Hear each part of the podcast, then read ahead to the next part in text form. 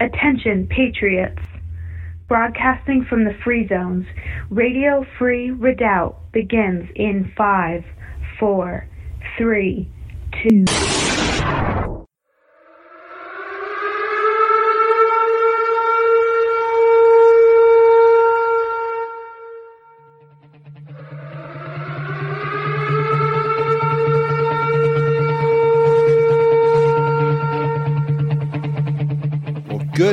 God fearing, liberty loving patriots. Welcome to Radio Free Redoubt, the Sunday evening podcast.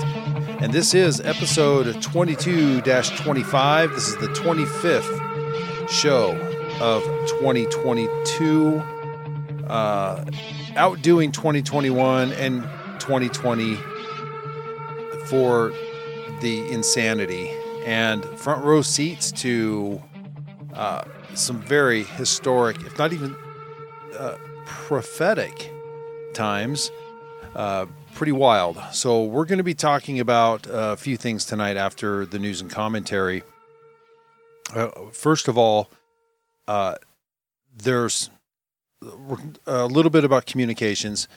Uh, there's a lot of talk right now, a lot of hype, really, about uh, an incoming solar flare and uh, that's true, but it is not catastrophic. Nobody's fearing it, uh, except for people that get caught off guard by you know poorly written, inaccurately portrayed you know headlines.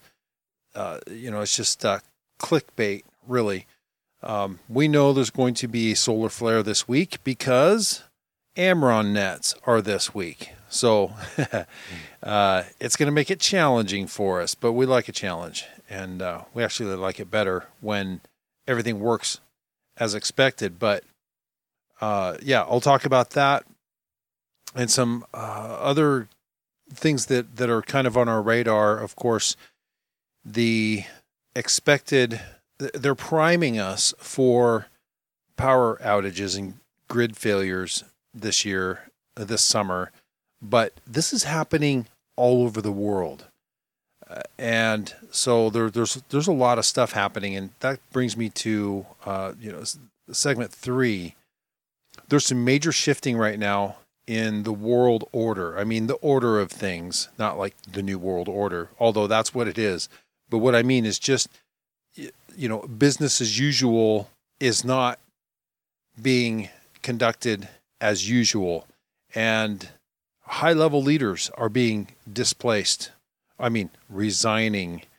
And there's uh, unrest all over the place.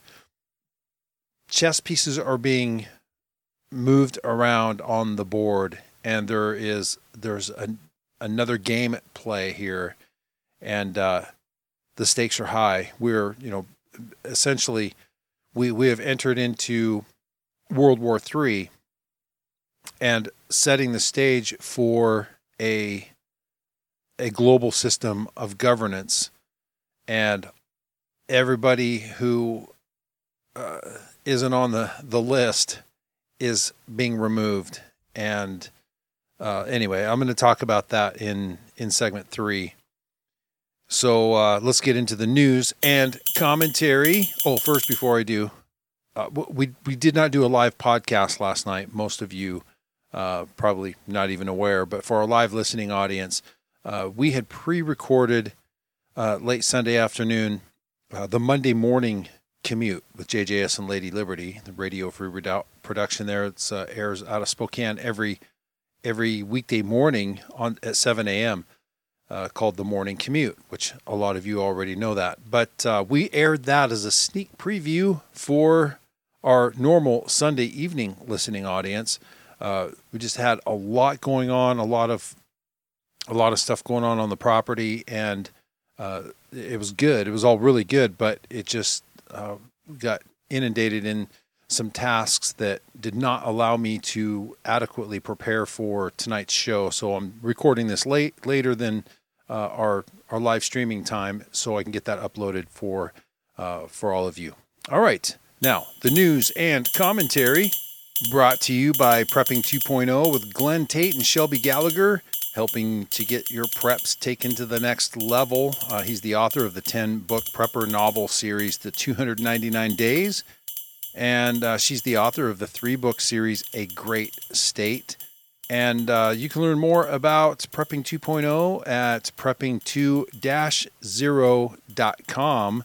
And for those of you who may have missed the last uh, show for the last several weeks, or if you haven't just missed it, uh, there is an event in Missoula, Montana, July 30th. Lady Liberty and I will be speaking at that, but it's really informal. It's it's a get together, a gathering for patriots, uh, more mostly for Glenn to say thank you to all of you who supported he and Shelby while he was in the hospital fighting for his life. And uh, so there was such an outpouring of support. They wanted to say thank you. And so uh, it's a little shindig they're putting on in Missoula, Montana. And it's going to be a barbecue, informal, and uh, just a Patriot meet and greet. So we're looking forward to that. Uh, mark your calendars and go to prepping2-0.com for all the details and directions if uh, that's something that's within reach for you. I know we got listeners all over the place, but uh, all right, now Panama has been added to the uh, the list of countries that are melting down right now. a lot of uh, a lot of chaos going on there due to their crumbling economy, uh, government overreach, rising fuel prices, and the people have just had enough. I have a story here uh, just uh, we like these boots on the ground reports, and uh, this was uh, posted by Charlie Mike Two Two, uh, an AmRRON Corps member. Now this is not his writing. He he found this at Michael Jan, who is in Holland, but he's passing on this report from Panama. So he shared it with uh, with AmRRON Corps, and so I want to share it with you guys because this is this is really interesting things to think about. This feels so far removed from us, but look, uh, there there is there is chaos everywhere, and there's there's a spirit that goes out over a crowd in a mob in a during protests and uh, riots that uh, is really it's inexplainable almost unexplainable but when you're in that environment you can you can feel it. It is, it is, it's palpable and almost. I mean, so like you can feel the spirit that's over that type of an environment, and uh, it can be pretty frightening. But this was just posted today uh, from a Panama source. This is an account of trying to get to the airport by some people who had uh, rented someplace and, and were trying to get to the airport from Boquete. They said, but uh, we'd really like to inform you of our situation and everything that happened to us to get to the airport. Our trip back to Panama City from Boquete lasted from Tuesday morning at 8 o'clock until Friday at 1500 hours, 3 o'clock. Four days they had to live in their car at the blockades. The, the citizens in this uprising have blockades everywhere. Some of the protesters were threatening and were throwing rocks at the people who attempted to pass. 80 full hours of misery. Now, these are the citizens rising up. This is not just, you know, Antifa. Uh, but uh, we've seen some really sad things people with kids who had to sleep on the side of the road, people who went through blockades by horse, protesters with sticks in the ready to attack, police who just stood there and took pictures. This is why you you've you've got to look out for your own security because you cannot count on uh, anybody to save you. Uh, just you and your group. That's your that's your tribe in those kind of environments. Uh, we've gotten through eight blockades. The first two took us 50 hours, only to drive 18 kilometers between the two. Uh, hot both day and night, no toilets, often no shade. Sleeping in the car was too warm. Sometimes the protesters also made noise. Uh, we could barely sleep. Luckily, there was food from the stores and sometimes a fondo. I don't know if that's a misspelling or if that's just something I've never heard of before. But at some blockades, there was nothing. Uh, we could also buy fruit from the fruit vendors who were stuck with us, and it was heartbreaking to see their loads stood rotting in the sun. Eventually, we heard rumors that uh, the San Félix blockade had been stuck for three days straight, so we took the small roads through the mountains. And even though a riverbed, or even through a riverbed, we had no 4x4 cars, so we had to push the car uphill many times. We had two more blockades after this, and then we did the same off road back roads to avoid the Santiago blockade. We drove to a place called Ocú at night on terrible roads. From there, we could take a bigger street back to the highway. One of the guys with us lost a tire and had to continue driving on his rim. The nearer we got to the city, the shorter the blockades were, and the protesters were less hostile. See, stay out of the cities. We saw a lot of really tragic things, but also a lot of bravery, friendship, and perseverance. Everyone who took the Ocú back road helped and waited for the guy who lost his tire. People were giving and trading all sorts of things. We banded together at the front line when things got heated. We put out burning tires with dirt together. It was crazy. I feel the media is not covering how bad it is right now. No, they're not. They say the blockades open every four to five hours, but this is only near Panama City. In the center of the country, it's so much worse. We now heard that abandoned cars have been stolen and even that people have died. We made it to the airport and we still we will be able to catch our flight. We have never been so happy to sleep in a bed and take a shower. Uh, separately, a large protest is scheduled for Sunday. That's today. This is extraordinary because Panamanians don't like to protest on Sundays.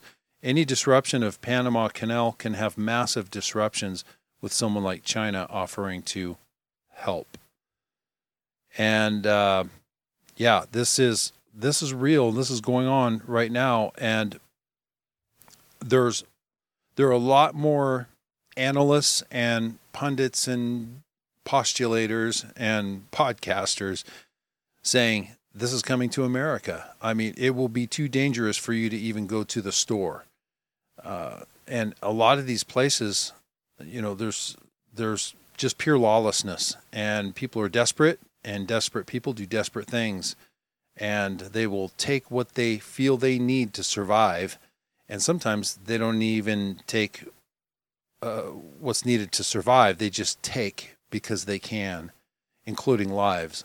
So anyway i wanted to share that with you. That's not a, something i would normally cover in a news and commentary segment but uh, it is news. It is happening right now and it could be coming uh, to a town near you your our communities. So uh, I thought that was uh, worthy of reporting. Okay, Biden has intervened in the railroad contract fight to block a strike. Now, they the railroad workers had voted to strike starting tomorrow, and now that's been put on hold. In fact, railroad workers, uh, reported from uh, Corps members, have been told uh, you will come to work or you're fired. And so they have a somewhat of a, a moratorium on this strike while the government's trying to get some negotiators in place. So 60 days they more they have uh, these guys are being worked, you know, with no no days off, no time off. Uh, not to mention the people that they've lost. They've they fired a lot of people because of this uh, work situation. People have quit and then you know, mandatory vaccines. They've lost a lot of workers reportedly, and uh, so we'll watch this. But we were expecting possibly all rail stopping tomorrow. Uh, it looks like they're going to be working on, but I don't see. I they've been working on resolutions for two years and have been in, in an impasse all the way through it. And finally, the the uh, rail workers union said uh, enough's enough. You guys are kicking the can down the road. You're not you're not addressing these issues. The work the work environment is is atrocious, and uh, uh, being worked into the ground. You know, running three three mile trains and uh, no days off and this kind of stuff. So anyway, it's uh, not not good. Here's something that's good. I mean, it's tragic, but it could have been way worse. And a, a bad guy with a gun was stopped by a good guy with a gun, or maybe it was a girl. We don't know. Uh, there was a mass shooting in Indiana. An armed citizen shot and killed a suspected mass shooter. Now, this is from concealednation.org.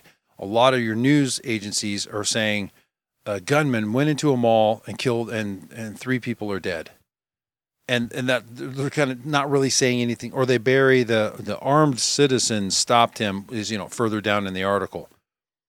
Anyway, an armed citizen shot and killed a suspected mass shooter in the food court area of Greenwood Park Mall. This just happened just a couple of hours ago. Uh, the suspect uh, Sunday uh, Sunday evening, 6 p.m. The suspect walked into the food court with a rifle and several magazines and opened fire. The suspect shot and killed three people, injured two others before being shot and killed by an armed citizen with a handgun who was inside the mall at the time. The suspect's only been identified as male. The armed citizen has not been identified. And uh, just just days ago, July 1st of this year, constitutional carry laws went into effect in Indiana, and which allows citizens under certain criteria to carry a concealed handgun without a permit. Uh, news from Idaho, in the heart of the American redoubt, the Re- Republicans had their uh, convention with several resolutions, several resolutions that they were uh, voting on, and there were some good things that were passed. Uh, also, something very disappointing. We are hoping would have gotten passed, should have gotten passed, but didn't. But uh, on the final day of the convention, Republicans held their election for state officers Dorothy Moon, who is a solid patriot, was elected the chairman of the Idaho State Republican Party. That is a good thing. She beat out the current chairman, Luna, uh, is his last name, and he is a RINO and a half. And he, they they noted in the article uh, that he set records for fundraising and registration of new Republican voters under his watch. He doesn't get credit for that. Trump gets credit for that the the Republican Party across the United States broke fundraising records because of him. And also, registering new Republicans was because of Trump. Uh, this is just, uh, but anyway, he's out of there. And they didn't, with all the money they made, the Republican mon- uh, Republican Party made so much money uh, in the last election these people were behind Trump, and they didn't use a dime of this money to defend him. And uh, so, anyway, at least in Idaho, they're under better leadership now. And uh, she said, We were once, and this is what we've all been saying we were once the bastion of liberty and freedom in this country. There are states that have surpassed us, which is what I've been saying. Idaho needs to be in the lead. They need to we got Florida, Texas, Oklahoma, all these other states that are enacting laws, uh, creating bills that Idaho should be leading the way. They should be copying what Idaho's doing, uh, but they're not. Uh, it's Idaho has been reactionary, sadly, even though there's some strong patriots in in Idaho in these elected positions in the Republican Party uh, they've got to clean out the RINOs. The the citizens, the people need to wake up and stop uh, accepting a 37% voter turnout and get engaged because these uh, many of these Republicans, too many of them st- straight up RINOs. They've got to go. Anyway, she says we have to make sure that with the influx of population coming in and the Democrats coming with us full force, or coming at us, uh, it says with us, full force, that we have our barriers up, our guns are loaded, and ready to keep this state free, Dorothy Moon said. Uh, on the last day, updates were made to the party platform. Delegates reaffirmed language that the party opposes all abortions, supports the criminalization of all murders by abortion, and rejecting an amendment for an exception to save the life of the mother. Uh, additionally, language was added to strengthen Idaho's constitution uh, quote, Declaration of the Right to Life for Preborn Children, close quote. Excellent. The amendment was sponsored by Scott Herndon of Bonner County. Uh, the party platform also includes a new section titled Children, saying the party believes a child's biological gender to be an essential characteristic of a child's identity and purpose. Furthermore, the party opposes any person, entity, or policy that attempts to confuse minors regarding their biological gender. It was sponsored by Nina Beasley from Legislative District 3. So excellent. They are they are defining who we are, what we stand for, and these are the things that we are going to fight for and uh, fight against. So good on them. Uh, unfortunately, one of these resolutions that we were really hoping that would go through uh, and and actually follow some of these other states that have been leading uh, is uh, citing that Joe Biden is not the legitimate president of the United States. Uh, so uh, that it says it, it did make it out of the resolutions committee, but uh, apparently uh, that one did not pass. So that's that's uh, disappointing. Uh, there's there's an abundant amount of evidence clearly showing that Biden is not the legitimate president of the United States he never should have been certified. They should have granted the 10 days uh, to to review evidence that was uh, that was available at the time. Not not to mention all the evidence that's come out since. So, uh, a resolution regarding the lawsuit filed against Bonneville County. Okay, blah, blah, let's get into the inner. But anyway, um, that was uh, there were some good things that came from it. So so we're happy about that. They're doubling down on on the values that we do hold. I wish the uh, resolution uh, stating that Joe Joe Biden is not the legitimate United States president would have passed, but uh, that is the sentiment of many many Republicans, and more all the time as they see the evidence. The 2,000 mules alone is uh, uh just without any other evidence of other, any other election fraud, that alone, um, it, it, makes it very clear that voter fraud took place. But uh, many of these elections that uh, used mail-in voting were not even legal anyway because that was passed under COVID emergency rules by governors and not by the legislatures, which their states' constitutions require only the legislature has the authority to change uh, elections. And uh, so these were done illegally and they should be decertified. So, anyway, uh, from Redoubt News, campus reform. Uh, actually, the Redoubt Report picked up this. This is a which is an affiliate of Redoubt News they picked up an article from Campus Reform. Harvard law instructor says it's our civic duty to accost the six judges who overturned Roe. You've got to be kidding me. Harvard law clinical instructor Alejandra Caraballo recently took to Twitter to call for the public harassment of the six justices who voted in favor of overturning Roe v. Wade. He says, he wrote, the six justices who overturned Roe should never know peace again. It is our civic duty to accost them every time they are in public. Uh, this guy needs to be rounded up. And also from the National File, there is strong support for secession in Texas and other states, according to Survey USA polling. A major a majority of people in Texas and half the people in Louisiana want their states to peacefully break off from the increasingly corrupt federal United States government. According to polling data released by Survey USA, a full 60% of Texans would support secession, while half of Louisiana's would support it. Louisianans. Uh, correction there. According to the numbers, uh, meanwhile, pro secession sentiment is competitive with Tory sentiment in states including Alabama and Mississippi. Now, Redoubt News, if you guys haven't checked it out lately, there are a couple really great articles there. One's by Pete Ketchum. Uh, and the article's titled How Much Longer? I'll just read a little excerpt, excerpt from it. You can read the whole thing yourself at Redoubt News.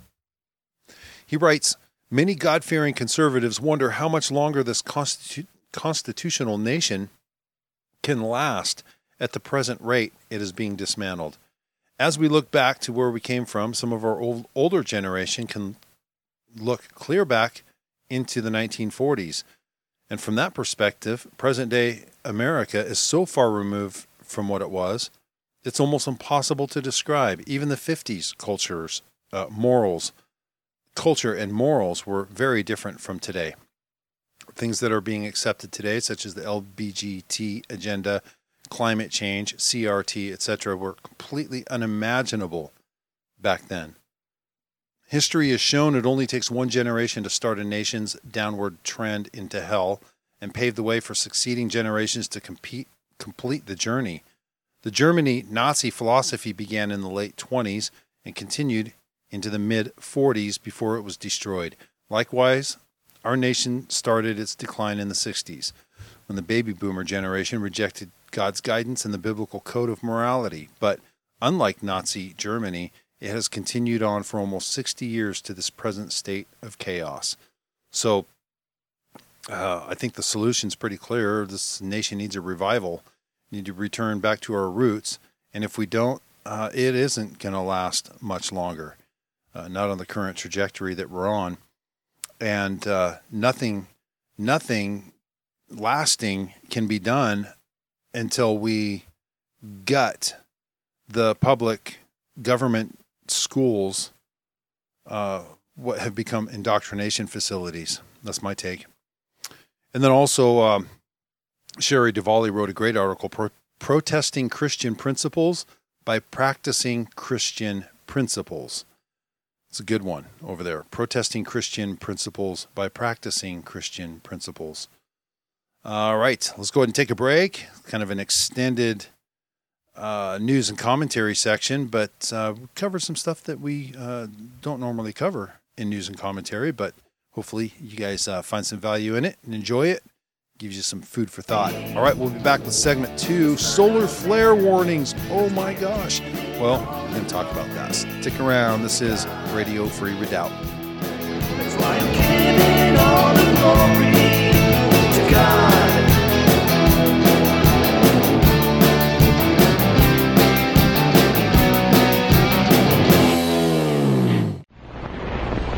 Our fourth obligation is to understand propaganda techniques as used by both the communists and the socialists. Let me be clear. If you're in a state where hurricanes often strike, like Florida or the Gulf Coast or into Texas, a vital part of preparing for hurricane season is to get vaccinated now. Everything is more complicated if you're not vaccinated in a hurricane or a natural disaster hits. The communists set out to brainwash the people, to destroy their will to freedom.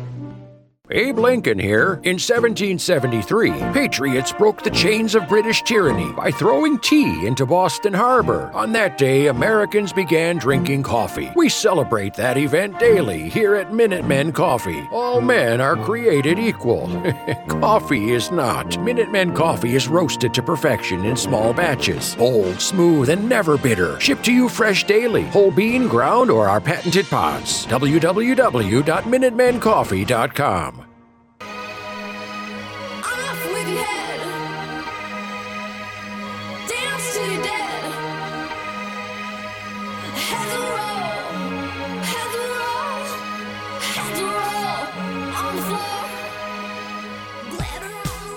All right, welcome back to segment two. Segment two brought to you by Selkirk Mountain Real Estate, helping uh, patriots like you get strategically relocated to the northern part of Idaho, the panhandle up there in uh, Bonner and Boundary counties.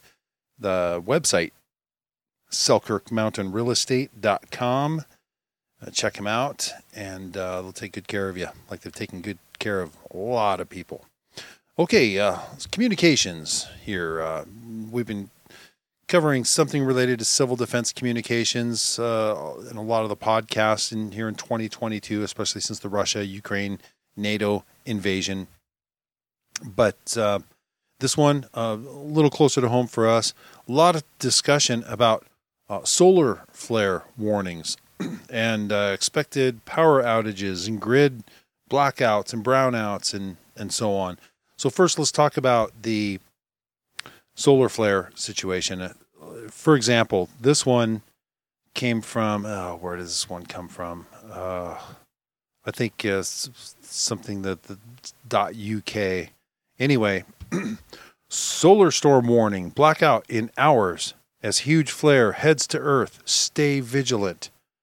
okay, so so then it goes on to say radio blackouts are feared as a huge solar flare has been spotted surging from the sun in the direction of the Earth. Okay, uh, first of all, radio blackouts is not something that people should fear, and nobody is fearing. Those of us who are radio operators are, are in fear because of uh, a, a solar flare.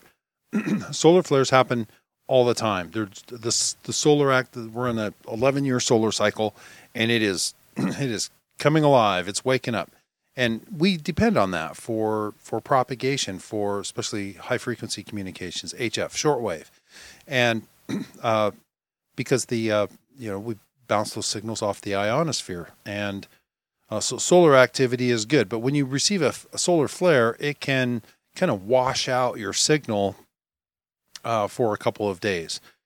Uh, and, and in fact, they go on to quote their, their source, this Dr. Tamitha Skov.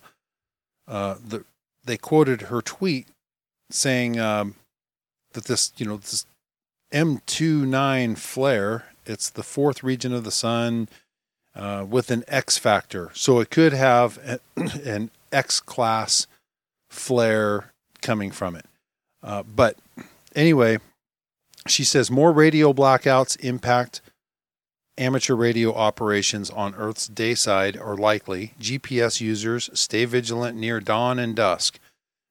In other words, it could disrupt GPS and radio operations uh, on you know the day side of Earth. That's it.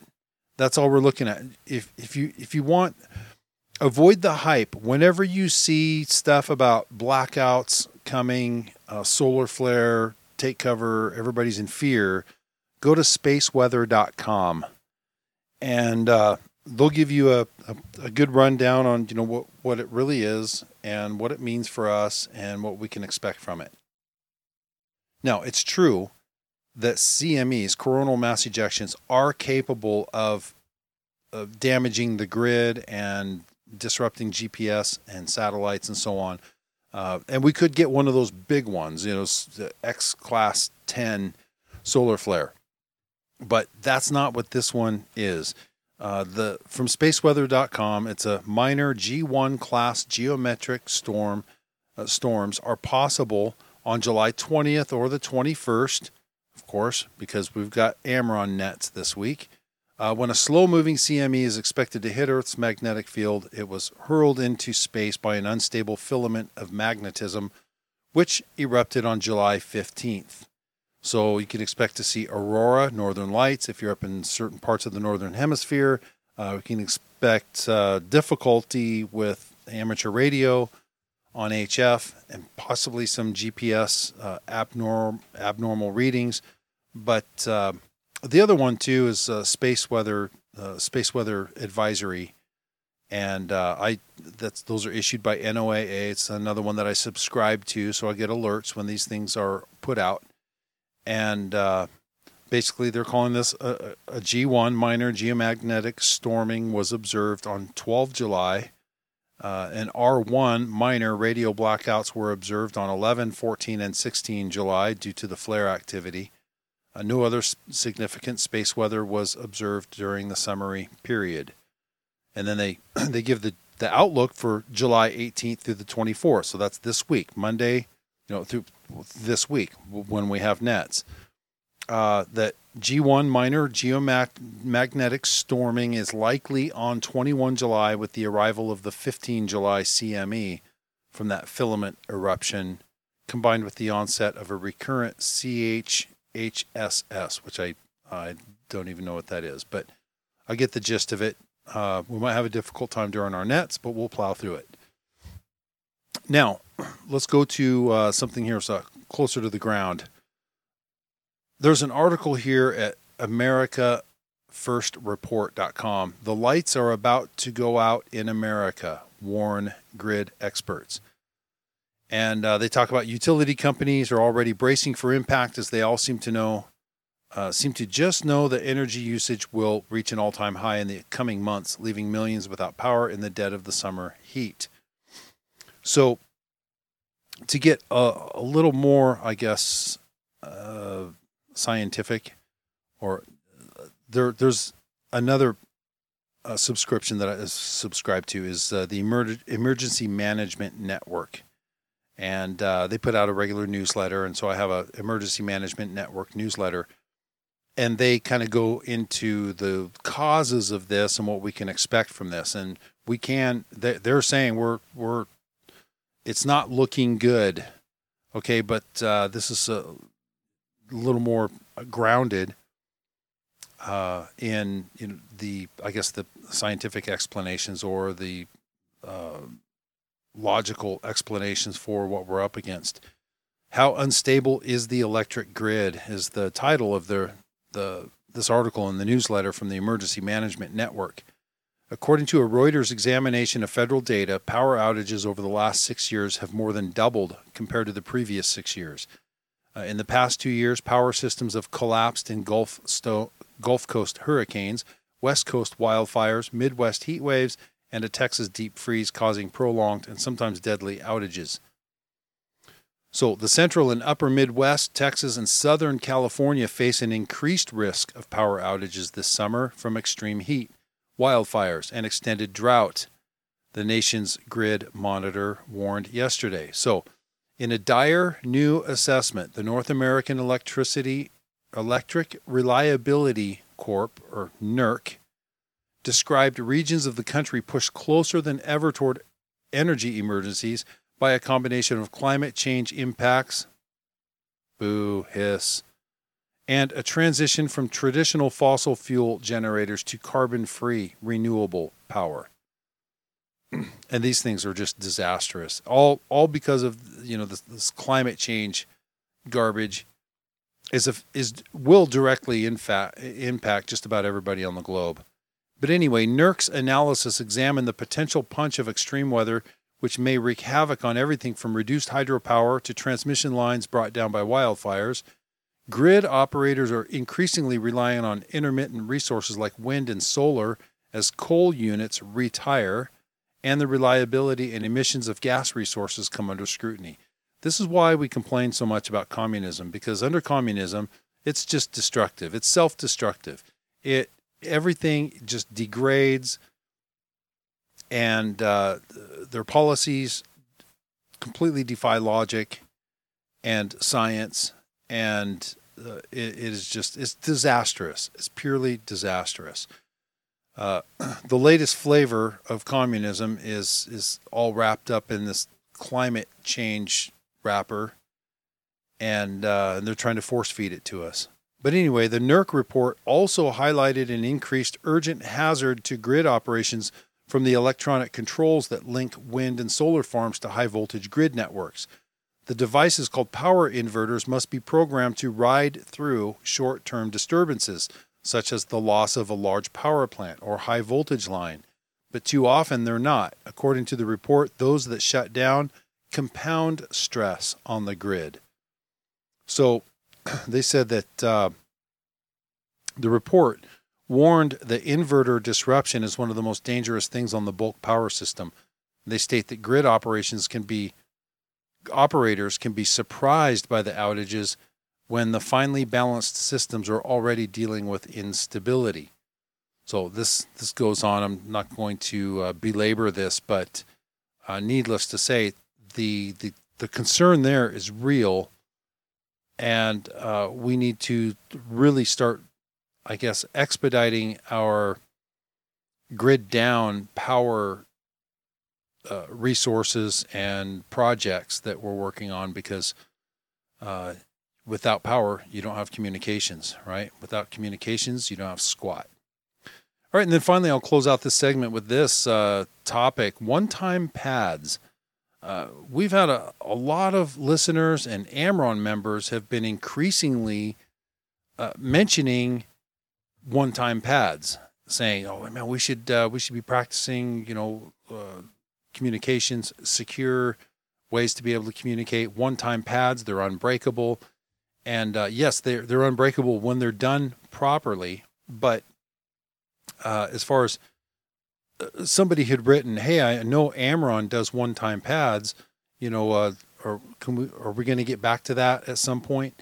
And uh, so, yes, we will. Uh, also, I've had a couple of folks send to me from S2 Underground, which uh, I, I like the guy that does those. Um, he's uh, pretty level headed and uh, well grounded, and he's done a pretty good job with all of his stuff. Some of them are just you know really excellent. Well, he just uh, put one out, uh, an S2 Underground, covering one-time pads. So uh, I've had a few uh, AmRRON operators say, "Hey, uh, this just came out. You know, or can we do it? Can we do uh, one-time pads?" So yes, next week, Radio Free Redoubt, episode 22-26.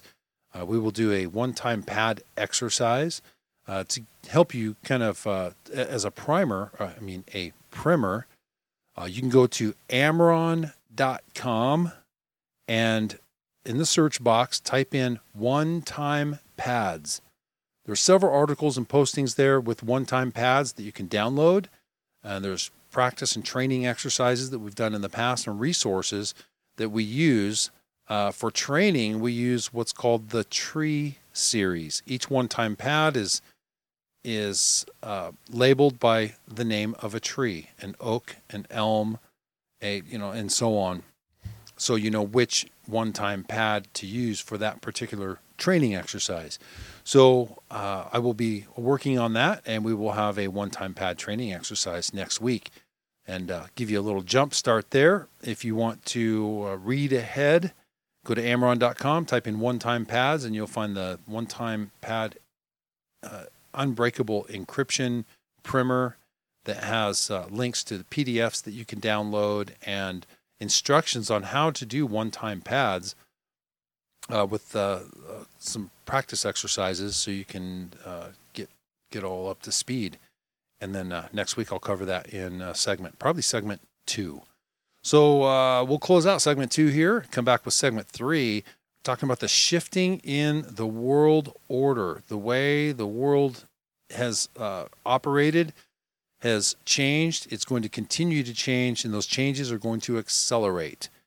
And uh, they are rushing us headlong toward a one world government system because we have a global crisis.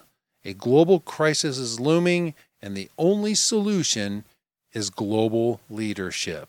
And they are moving all the pieces on the checker chessboard. Yeah, uh, right now. So, anyway, uh, we'll be back with that segment three right after this.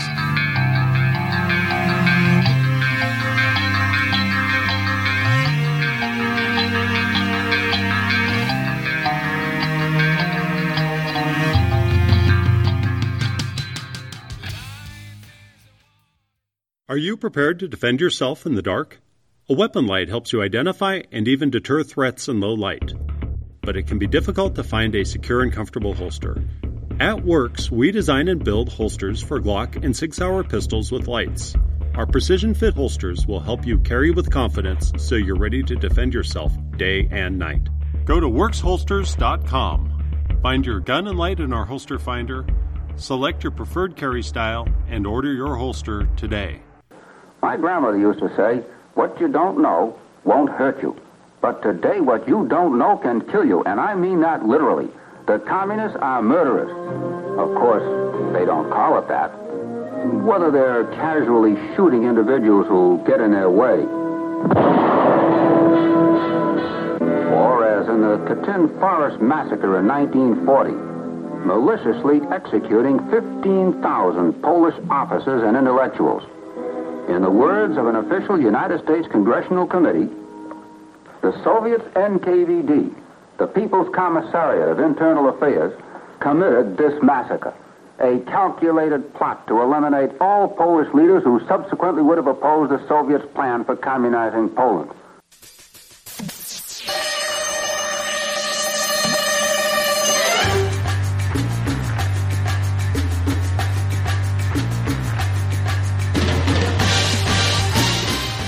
Right, welcome back to segment three, Radio Free Redoubt, episode 2225. And in this segment, we're going to talk about that. The changing uh, world order, leaders are stepping down and uh, being replaced or assassinated, and just all kinds of shifting that's taking place uh, simultaneously. Uh, that is because there is a new global system that is emerging.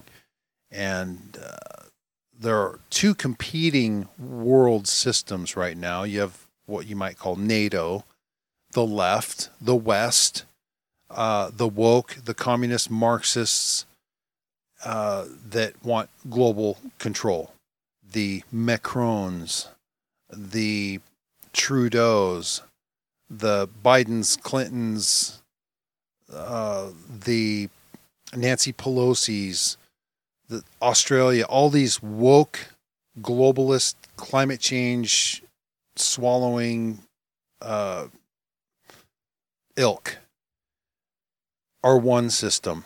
And unfortunately, they have operational control of NATO and they're using it as a tool to get us into a war because really a war is the only way that we can get out of this mess from their perspective. Uh, the the financial decline, all of this, which I believe was designed, i this is a controlled demolition of the the the order of things as they have been. That's what I mean when I say a, a world order, and that's all changing. The other side in this two competing world systems is the Russia, Iran, China, North Korea alliance, and Venezuela. I mean, there's tons of them.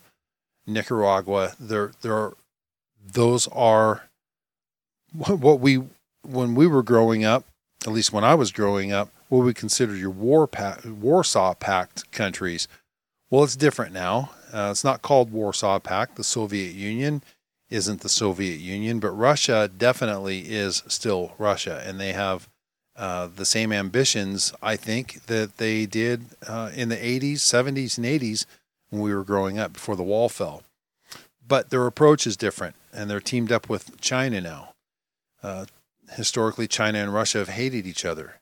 Uh, China and the Soviet Union hated each other. They saw each other uh, as threats. But now they're teaming up.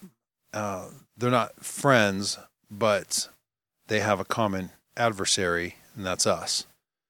Or, or I should say, not us, but uh, the new NATO, the new world order, the European Union, uh, United Nations world order. And uh, so, anyway, heads are going to butt. But I want to uh, take you to something from News Wars. This is uh, from the Reese report. I'm going to play this for you. It's about five minutes long, but it is so well done. Uh, the video is is helpful too, but you can definitely get the gist of this. Uh, he did a good job narrating this. This is Greg Reese from the Reese Report. Full credit goes to the Reese Report. Um, go go check out his stuff. He does a good job, and he did a great job on this one, pointing pointing things out that a lot of people are not connecting these dots. And uh, I know Lady Liberty and I have been. We've been observing this shifting taking place. These leaders that are resigning, these uprisings in the European Union, this this crisis that is being created so that they can come up with the solution or the solution they've already come up with long ago. Now the crisis, so they can bring in their solution. And uh, anyway, this is this is really good. I uh, listen to this. I'll come back here in just a minute and uh, discuss it briefly, and I want to share a couple of other things. um, the, there's some major tectonic shifts that are happening right now, right in front of us. So take a listen. Thierry on Twitter wrote that everyone who touches Zelensky resigns, which is interesting. After failing the UK at every opportunity to serve globalist interests, Boris Johnson resigns as Prime Minister. To which the Russian Kremlin expressed good riddance. Italian Prime Minister Mario Draghi, who helped deliver Italian weapons to Ukraine and rallied support for Ukraine's entry into the EU, announced his resignation. Last month, Estonian Prime Minister Kaja Kallas expelled the populist center left Center Party, claiming that she needed to form a new government to support Ukraine in their war against Russia. And on Thursday, Kallas officially resigned as a formality to form a new government, which he has already reached a consensus between the center right Reform Party, the Social Democrats, and the conservative Fatherland Party to form a new three party government to support Ukraine. And Sri Lanka's president, Gotabaya Rajapaksa, who supported the Ukraine despite sanctions crippling his own nation, emailed in his resignation after fleeing the country. Beyond resignations and beyond meet and greets with Ukraine's puppet President Zelensky, we have also just seen the assassination of popular anti globalist leader Shinzo Abe and the dramatic loss of confidence expressed by the people towards Macron, Trudeau, and Biden. What is happening here? On Celia Farber's The Truth Barrier, Catherine Austin Fitts explains that we are seeing a clean out or political castration of leaders Draghi, Johnson, Biden, Macron, Abe. Their political capital is exhausted, and or they will not push the next wave aggressively. Mr. Global is looking to bring in a whole new round of fresh, meaner leadership. The next wave is total collapse. And it's not easy to find people willing to be the fall guy for the destruction of a nation. It takes a special type of person, which might explain why California Governor Gavin Newsom visited the White House right after Joe Biden was shuffled off to Israel to mumble about the Holocaust. Biden is even unsettling to the stupid, and this entire operation requires stupidity. So things are going to keep getting stranger. But it probably won't last much longer because the global financial reset is now imminent. Sri Lanka was just the beginning, and it looks like South Africa could be next, followed by everyone. The fiat fractional reserve banking scheme has been robbing the people blind for decades, but eventually all the money runs out. And the financial pundits are all saying it's this year. The dollar has just reached parity with the euro, and fudging the numbers will no longer work. They have only one solution left, and that's war.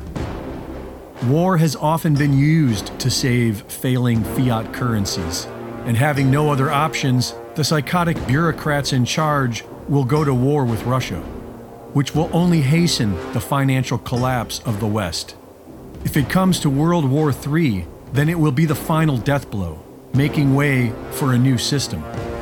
Which means that unless you're holding on to real money, you will soon be broke because all that paper in our wallets and numbers on our screens is going to soon be worthless. Reporting for InfoWars, this is Greg Reese.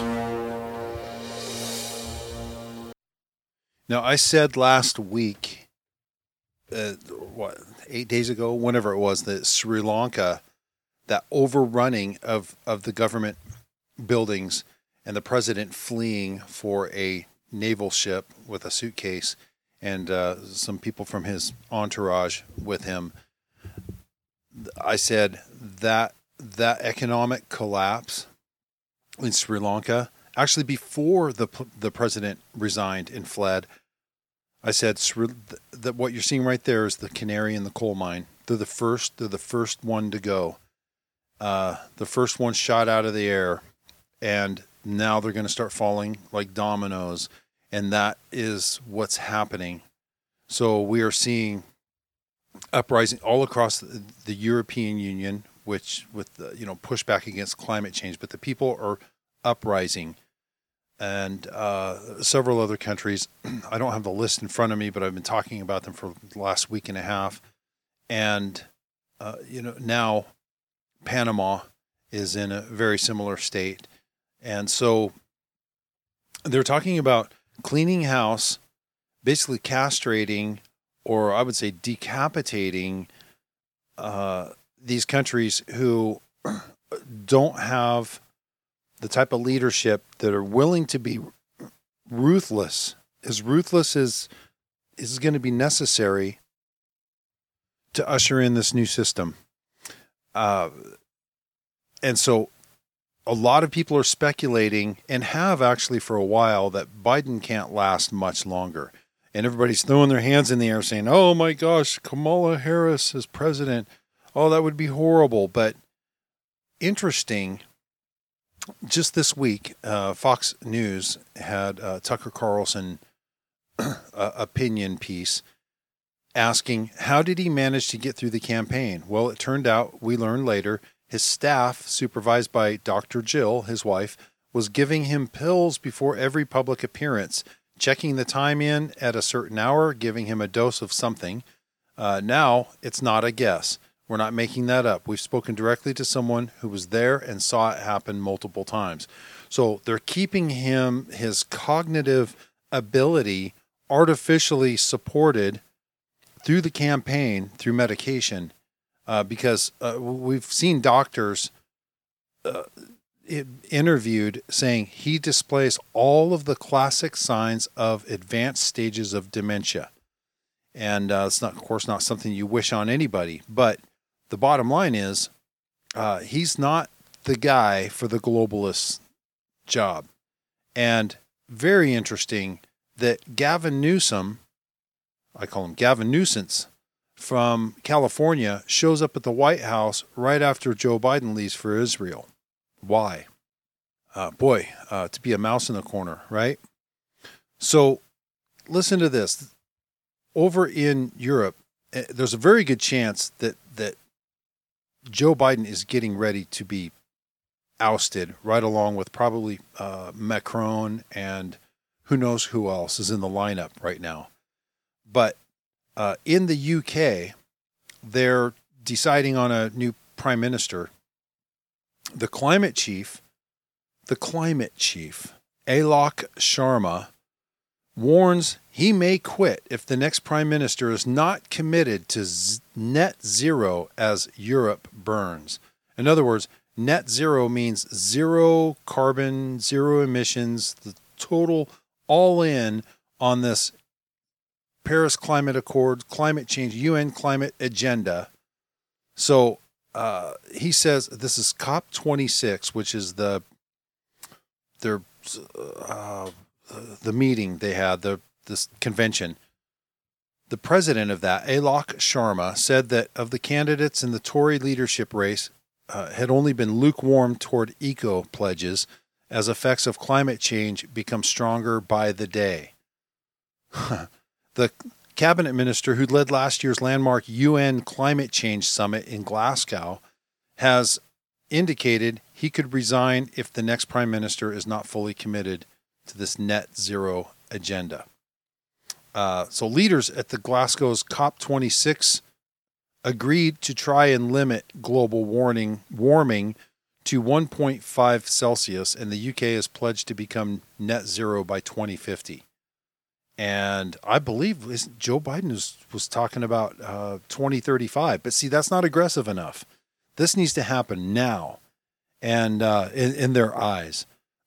so, uh, anyway, Amir Tsarfati summed it up really well about this this whole this whole thing going on right here. He said, "This is the this is the next global crisis that will require global governance. And that is exactly what's happening right now. This is not far off in the future. This isn't a gun show in the 1980s with the militia of Montana handing out uh, uh, flyers about how they want to take over the world, and you know, it's every everything's great, life's good, and uh, what are you talking about? This is so far off. You know the well when the UN when I see blue helmets, you know, then then it's on. Uh, but it's not that simple. Uh, this is this is diabolical what they are doing. And so, anyway, I, I wanted to mention that so we understand what we're seeing happening around us. That this is not something that's going to happen 20 years from now. This is happening right now, right in front of us. It's unfolding as you're sleeping. They are scheming, and uh, so uh, we'll continue to track this, watch this. Very interesting what's happening on the world scene. We won't be exempt from it, but I, I really agree with his assessment this they've been playing this game for so long there's so many trillions and trillions of dollars of debt that could never be mathematically it, it just it, it couldn't it couldn't even it's just out of the realm of possibility and so at some point that has to run its course and then the music stops and so that's coming and their their only way out of this is to reshuffle the currency the global currency, or there will be a global currency, and uh, crash the system and rebuild it anew. And there will be a global govern governing system, uh, just like was foretold in the scriptures. I mean, this is this is prophecy unfolding right before our eyes, and all the pieces are being put in place, and the stage is being set for a one world government. There will be a one world leader, and it is not very far off. All right, this is uh, Radio Free Redoubt, closing out segment three. We'll be back with Lady Liberty, codename segment four, right after this.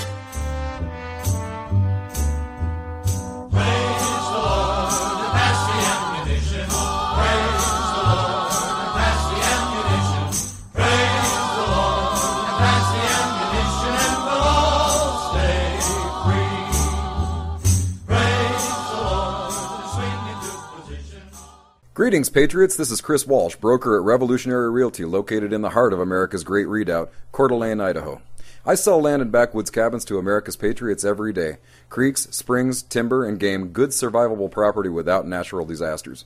The state of Idaho has a balanced budget, and our people believe deeply in the Second Amendment. Call me today at 208 667 1776 or visit me online at www.revrealty.us. I'll be glad to serve you, and God bless America. Hi, everyone. This is John Jacob Schmidt here to tell you about the 299 Days book series by lawyer and author Glenn Tate. Follow him through his real life story of transitioning from middle aged, unprepared suburbanite to full blown prepper, tactical team member, and provider and protector of his family. Then let Glenn take you on a wild ride through the collapse, community building, resistance against a corrupt system, and the rebirth of a new one. Go to 299days.com to learn more.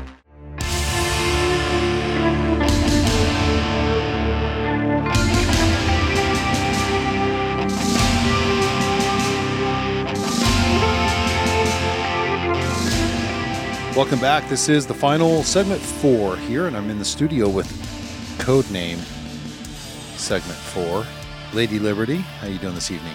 Excellent. How are you? I'm doing good. Just uh, tired. It's uh, it's late. We're you know doing the show later than usual, but That's uh, right. That's okay. Yeah, Sundays are always long days. Yep. They So- sure are. Well, and that's okay. I mean, it's uh it's kind of nice though because we have the entire day to spend uh, producing two shows basically. Yeah. And uh, when we're not out working on stuff and things. well, when it's not a gloriously beautiful day out. Yeah, and you get in the groove and you start getting projects accomplished, and, you and you love it so much that you don't want to go back inside. you don't want to lose the momentum, job. right? So, yeah, so here we are doing this, and uh, all of those folks uh, Monday morning be waking up all happy, and they won't know the difference. That's right. Okay, so uh, let's see here. You've got several things lined up. We were discussing so many different topics that we could Right. be hitting on, but and, and trying to trying to narrow down the most important that we can share with the time that we have, right? And I think that what you hit on with the Reese report was ex- extremely important. I mean, like like even the music that was played with Yeah. that report was Yeah. reminded me of like Genghis Khan. You know what I mean? Right. And and truly to that kind of um, global im- conquest. importance importance exactly it's it's massive it's what what he reported on there was was excellent in i mean it was very comprehensive and to get that full scope all of a sudden you know is like well here we here we go marching right towards the end days right Yeah, and and uh, he he always does a good job. But uh, I mean, I don't follow all of his stuff, but every now and then I'll, I'll come across one of his, uh, and that was just produced today. I think it was yesterday afternoon or today. So uh, it, it also he he put all the pieces together that you and you and I have been tracking, and we're watching all these people resigning. right And it looks like there is something going on here. you yeah know, this is and- extremely unusual and and when you see something unusual all orchestrated like that all across the globe there's you know it's it it means it's totally pre-planned Yeah. and it's happening behind the scenes with a coordinated small group that's in charge Absolutely. I mean, we're talking from Panama to India to uh, Sri Lanka, uh, all across Europe, Italy, you know, uprisings, and uh, just all the, the deals that are being done, you know, behind the scenes is, uh, well, Well, he even mentioned uh, something kind of intrigued me. He mentioned Mr. Globalist. Right. And and he wasn't talking about uh, any of the typical people that we're usually uh, thinking of when we think of Mr. Globalist, like like Biden, for instance. right. You know, or the Um, 44th president who shall not be named. uh, right, You know, exactly. those usual suspects. and I have to wonder if he doesn't actually mean the Antichrist, you know, because Right. that that that is truly Mr. Globalist right there. And and as we go rushing headlong into the end days, he is going to be the one that comes onto the scene. Right. And so clearly uh you know, the demonic realm is what is coordinating all of this in the first place. He could have also been talking about Zelensky. I mean, he didn't specifically name, you know, who he was talking about, but he was talking about uh, Zelensky. Uh, Zelensky, the, being the guy that right in Ukraine. yeah. He's Mr. Globalist. He's the one that's going around to all these different countries saying, "We need billions more. We need four more billion. We need 1.5. You guys all need to step up." You know. Yeah, and, uh, see, it's so strange watching Mister uh, Mister Sweatshirt. you know what I mean? Yeah. Get up there, who's who's who's always been, uh, uh, you know, nobody until this year. Right. Nobody's ever even heard of him. Yeah, and then he shows up to all these press conferences wearing like a sweatshirt, you know, and now he's going to be acting like he's barking, telling everybody what to do when that can't even possibly be true. It, it's definitely the elite group behind Well, him. and the people who are screaming, "We must do everything we can. We have to sacrifice for Ukraine." They're all resigning. Yep. You get uh, a Japanese uh, former, you know, uh, prime minister, uh, not prime minister, but uh, yeah, uh, who Yeah, yep. is assassinated. Who Who is anti-globalist? he's anti-globalist. Yep. So, yeah, uh, uh, Well, which pieces are Uh, moving. you know, which is kind of interesting as well, because Putin is is the only other, uh, you know, major player right now that is also an anti-globalist, and and he's pairing up with a pseudo globalist to to attack the globalists. right. You know what I mean? That's why that's why that whole that whole thing is just really kind of a mind bender right now. But it's it's going to be interesting to see who's using who first.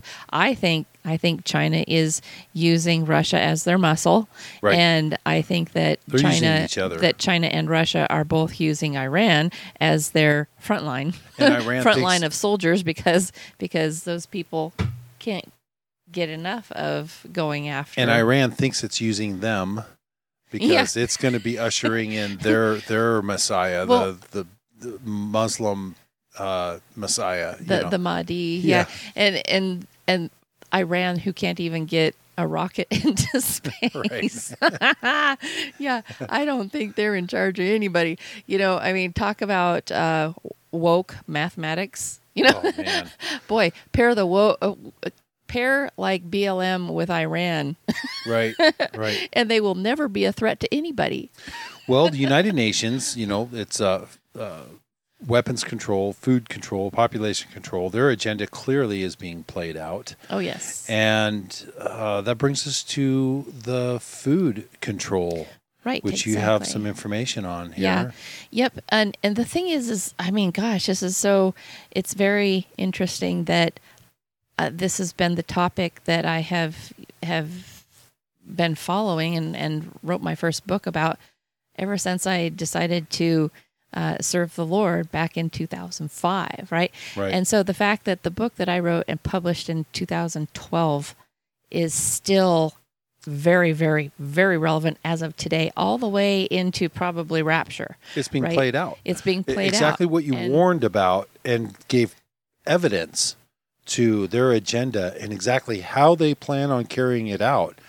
We're seeing the fruition of that. Right, and and we were we were fighting it. We were actually out there uh, in in direct conflict and direct, you know, uh, public little battles against this, them. confronting it, and uh, boy, fighting it just as hard as we could.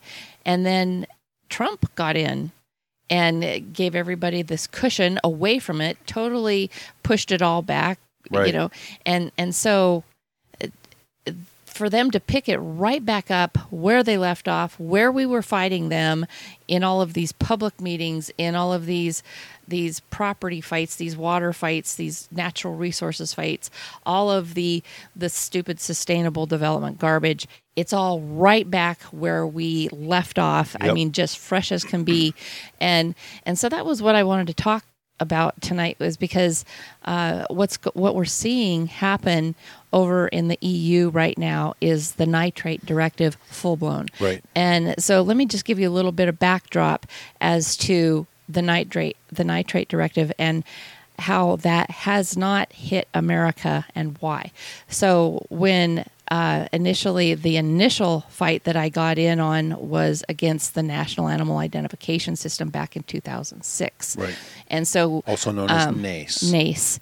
And and that was a global system. That was the UN's system that was going to uh, basically industrialize the the whole world's food supply, just like Stalin did. Yes. It was it was the same exact blueprint used by Stalin, and the UN was going to do it to the whole world Using climate change Using- as the cover. using climate change and all these food scares and all these disease these pseudo diseased animals Right. to to clamp down on all the livestock and the and the small ag producers the small ag livestock owners Right. basically shut down the food supply and cut out all the small farmers so that it would only just be an industrialized food supply just exactly like Russia where they starved 20 million people after that.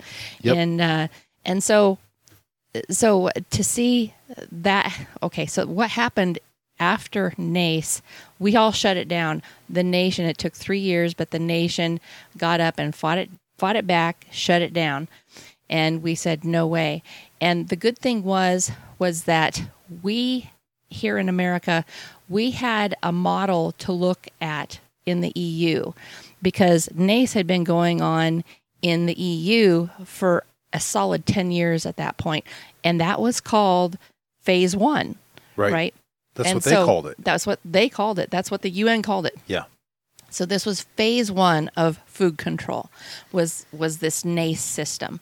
Well, and so then you know, then we were able to see what phase two was going to be, hitting the U the EU. So what happened was, uh, the NAIS system effectively cut off fifty percent of all ag, all livestock ownership, fifty percent just cut in half by this NAIS program. Right. And Yeah, the- dairy's closing down all over Uh, Europe. Oh yeah, I mean, and so so here's what happened um, with with with the phase two, phase two was called the nitrate directive, and that was when it started. And and what phase two was made phase one look like a walk in the park, and like, oh geez, we just went and got ice cream. That was wonderful. Right. Well, so the nitrate directive was aimed to get rid of the other 50% of livestock ownership and small ag producers. Yeah. And and by making these absolutely outrageous demands and regulations, uh, uh, things like like making um, uh, anybody that owned livestock, they had to provide them with very very expensive barns, climate controlled barns. Of course. So if you had pigs, cows, sheep, whatever, you had to be able to keep them in the barn and you had to have a computer regulated temperature in there. Right. Where it where they never got too hot and they never got too cold, day or night, winter or summer. And that right there, that was so massive. All the farmers went, "Do you know how much that is going to cost us? And do you know how impossible that will be for us to actually meet that regulation alone?" And and so that was only one part. That was only a small part of the nitrate directive. The rest was that they they looked at the amount of land each livestock owner had, and they uh, say say if a farmer had ten acres or whatever, and they had twenty dairy cows. Well, they were going to cut it down to just two animals per hectare, and so so that meant that basically wiped out all the dairies Right. because that meant they could no longer have their whole operation. They didn't have enough land for the amount of cows that they had and and needed in order to be a successful uh, producing dairy. And Right. so and so uh, that was another one of their requirements. And basically, it just it just kept going like and- saying saying you can only have so many animals on this amount of land because it it, produ- it puts too many nitrates into the soil. Right. and then it and then it drains off into our precious water systems and then it kills the fish and then it kills every, everything dies. Basically that's how it always how they always present everything. Everything's a crisis everything will die Yes. you're going to either drown you're going to die you're going to starve you're going to i mean you're going to you're going to fry one that's this is how they work they they operate off of fear and crisis Yep. as we know Yep. and so so um america is now starting to see this nitrate directive coming back thank you know glory glory to the old globalist system that had to be gone for 4 years now they get to pick up where they left off Yep. right Exactly. so so what we're seeing in the EU right now is uh, the nitrate directive advanced Mhm. and where that phase two is actually going. And so I have this article here uh, from the Epoch Times, and it's titled "Dutch Dairy Farmer Faces Having to Cull 95% of His Cows." Wow. Right. And and then not only are they going to make all the people get rid of all their livestock, then they're just going to flat out steal their land. And so so it says here in the Netherlands, dairy farmer Martin Neppelbroek is near the end of the line. New environmental regulations will require him to slash his livestock numbers by 95%. He thinks he will have to sell his family farm. I can't run a farm on 5%. For me, it's over and done with, he said in a July 7th interview with the Epoch Times. In view of the regulations, I can't sell it to anybody. Nobody wants to buy it. But the government wants to buy it. And that's why they have those regulations, I think, is what Wow. he said. And so Neppelbrock made the remarks while speaking with Roman Balmakov, host of Facts Matter on EpochTV. And uh, pointed out that not all farmers all farmers are required to get rid of so many of their cattle. Not all of them, right? Right. People living further from areas protected under Natura 2000, a European Union agreement for species and habitat preservation, oh, can own more cattle. Yeah, see, so then it gets into all of the weird fascist, Yep. you know, the the garbage of oh god, the the hyper regulation.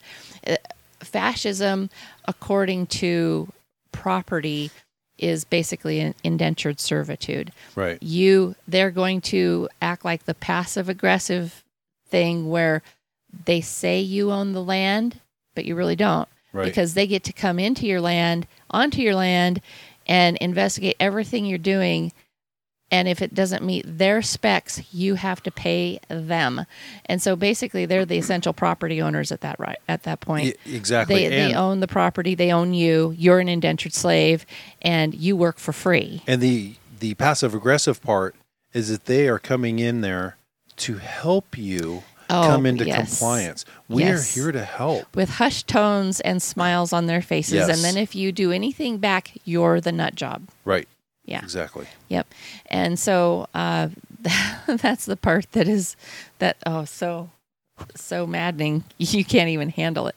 Yep. It says uh, people living further from those areas. Uh, it says it says that is okay for those people to have them because the Dutch government's regulations on nitrogen oxides and ammonia emissions are tied to sites' proximity to those protected areas. Interesting, right? Because we fought this same exact stuff here, right, Right. here in this county. It says farmers, truckers, and others across the Netherlands have led nationwide protests against that against that vision, partly spurred by a June 10th national and area-specific plan for curtailing nitrogen greenhouse gas emissions, and and so um, according to a report from the U.S. Department of Agriculture's Foreign Ag Service, the Dutch government has said its approach means there is not a future for all Dutch farmers. Hmm. Exactly. That's the whole point of That's right. industrializing the food supply. Yep. You only keep in the major industrial size, you know, Yep. corporate corporate farmers that are willing to jump through all of these pathetic hoops and pay all of these ridiculous fees and um, we read in another report where they want to just take the land from the people to use f- from the farmers to use as asylum seeker processing centers. right yep So yeah and, and just so serving continues to serve their the this larger globalist agenda. it's it's the theft it's the fascist theft Yep. and that's exactly what they're trying to do here as well and uh, but the interesting thing over there is there's there's a report here that says that um, Bill Gates may be connected to taking the farmers' land over there in Holland, right? Oh, Imagine yeah. that, Mister Mister. I'm the biggest landowner in America now. Right. You know, farm land owner. It says here, the farmers have livestock and they produce beef. Uh oh, right? There's the biggest Right. problem. They produce beef. And what's interesting to know is that the Dutch minister who has pushed this nitrogen law has a brother in law who is the owner of the Dutch online supermarket called Picnic. Guess who invested $600 million in Picnic last year? Right, it's Bill Gates, the man Ugh. who wants you to eat fake meat Or bugs. or bugs. Exactly. Yeah. And so so then, you know, then that that's exactly where that leads to because bugs, right? Right. Yeah, so bugs that the same the same bugs that Bill Gates wants people to start eating so they will stop producing beef, which, you know, according to the UN's unsustainable list is because they have big feet. They have big feet, okay? right. That's what they cite. Large hoofed animals are unsustainable on the Global Biodiversity Assessment Report, page 350. Right. So everything, in fact, everything ag is unsustainable to the UN according to their own list. I mean, let me, I've done this so many times, but I'm going to do it again. Just listen to some of these things that are un, are on the UN's unsustainable list. This is you're reading from your book. This is from my book. got this all Um, listed. Yep, this is from chapter four, and this is uh, private property rights on page seven sixty seven and seven eighty two. Population growth, comma human population density, seven seventy one. Those this is on the unsustainable list. Uh, On their document, you're talking about 771. That's page, page 771 page of seven, their yes, of- document. of, their document, and it's it's an 1140 page document called the Global Biodiversity Assessment Report. And you can get that report or you can just get my book. It's all right in here. And so, uh, ski runs, unsustainable. Grazing of livestock, cows, sheep, goats, horses, page 350, unsustainable. Disturbance of the soil surface, page 351. Large hoofed animals, compaction of soil, reducing filtration, page 350. Fencing of pastures or paddocks, page 351. Agriculture, just flat out agriculture, page 728. Aquaculture, modern farm production systems, page 728. Chemical fertilizers, herbicides, building materials. I mean, it just it goes on and on, and this is where the food supply is under huge attack. This is one of their three goals. Food These are people that live in condominiums in cities and Yes, get yep. their latte on the way to work That- and yep. go and sit around this big boardroom meeting trying to determine what's not sustainable for the rest of us. Exactly. And Bill Gates, right at the very head of that, as he probably never really leaves the city. I mean, I suppose he has to in order to purchase this farmland so that nobody else can have it and actually produce food on it. Well, he I'm just looks at Google Earth and just says, "Yeah, I'll take that." and probably probably doesn't even leave his computer Sends screen. his sends his minions well, and from so his from his private jet. Right. And so we had this last week, we had one of our listeners from the morning commute uh, post this great information about something called Actually Foods. They're cheddar jalapeno puffs. And Mhm. what these are, are, you know, well, interesting. They contain milk, crickets, and it says people who are allergic to shellfish may also be allergic to crickets, but but all the ingredients are it, it lists it lists cornmeal flour, uh, fava bean flour, rice flour, organic cricket flour. There you go. Bugs. That really you can't. There, it's the other kinds of flour aren't enough. You have to have bugs. This is a company out of California. No, this is a company out of out of Canada. Oh, And and so far these are not being sold in America that we know of. Right. Um, and when I looked up on their website to find out if there are any American stores selling these yet, they're they're not listed. so if you if you buy anything that says wholesome, all natural, down to the earth, real food Yes. type of packaging, Yep. especially actually foods. Don't touch any of their stuff. Ooh, because here's here's the comparison. Uh, you know, the FDA had regulated the amount of bugs in ketchup. This Right. is this is one of those funny little facts that I just remember off the top of my head. Yes. That that one bottle of ketchup was allowed a maximum of 15 maggots to be acceptable in the food supply. but but you weren't nobody was trying to put bugs in them. You know what I mean? Right. They were it was like if something falls into this massive industrial vat of ketchup that is being produced, right? You Yeah. know, they've actually figured out the number of bugs that are okay.